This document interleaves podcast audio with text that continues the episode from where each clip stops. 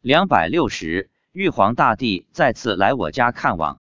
发表日期：二零一二年一月十九日。一月十九日，农历十二月二十六。妻子早几天就决定二十六就把年给过了，所以昨天就跟我说，明天早点起来，早上先供完三个。早上五点半，我就被妻子叫醒，一边叫我一边说，家里来了好多人，起床洗漱完，折好被子，便开始与妻子一起过年，先供天。我说，菩萨比天神大，应该先供观音菩萨。妻子说，观音菩萨让我们先供天。其实以前也是一直先供天，后供菩萨。至于什么道理，我想大概是有点像我们社会中说的“县官不如县管”，天管着六道，掌管着我们人间的生杀大权和功名利禄。菩萨让先供天，说明菩萨对天也是很尊重的。我问妻子来了多少天神，她说有十几二十个，都有谁呢？妻子告诉我，有玉皇大帝、王母娘娘、太上老君、杨戬、红孩儿、七仙女等。我问他们待在哪里？妻子说，在玄关那里，又问他们有没有说什么？她说，他们说你很好，一直在谈论你。妻子告诉我，天神早上两三点钟就来了。我问为什么玉皇大帝会来我家？妻子说，观世音菩萨都来了，他还不来吗？她说，普陀山的观世音菩萨和童子也早就来了。我问普陀山观世音菩萨来了以后，我们家是不是有两个观世音菩萨？她说没有，就一个普陀山观世音菩萨一来，我家的菩萨分身就没了。观世音菩萨一走，分身又出现在我家。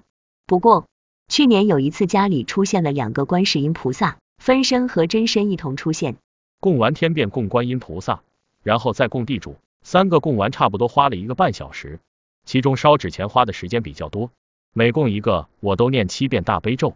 供完天，天神们便都回去了，但观世音菩萨和童子没走，一直到上午十二点多，我们供完祖宗才离开。早上我问妻子，父亲他们能看到玉皇大帝吗？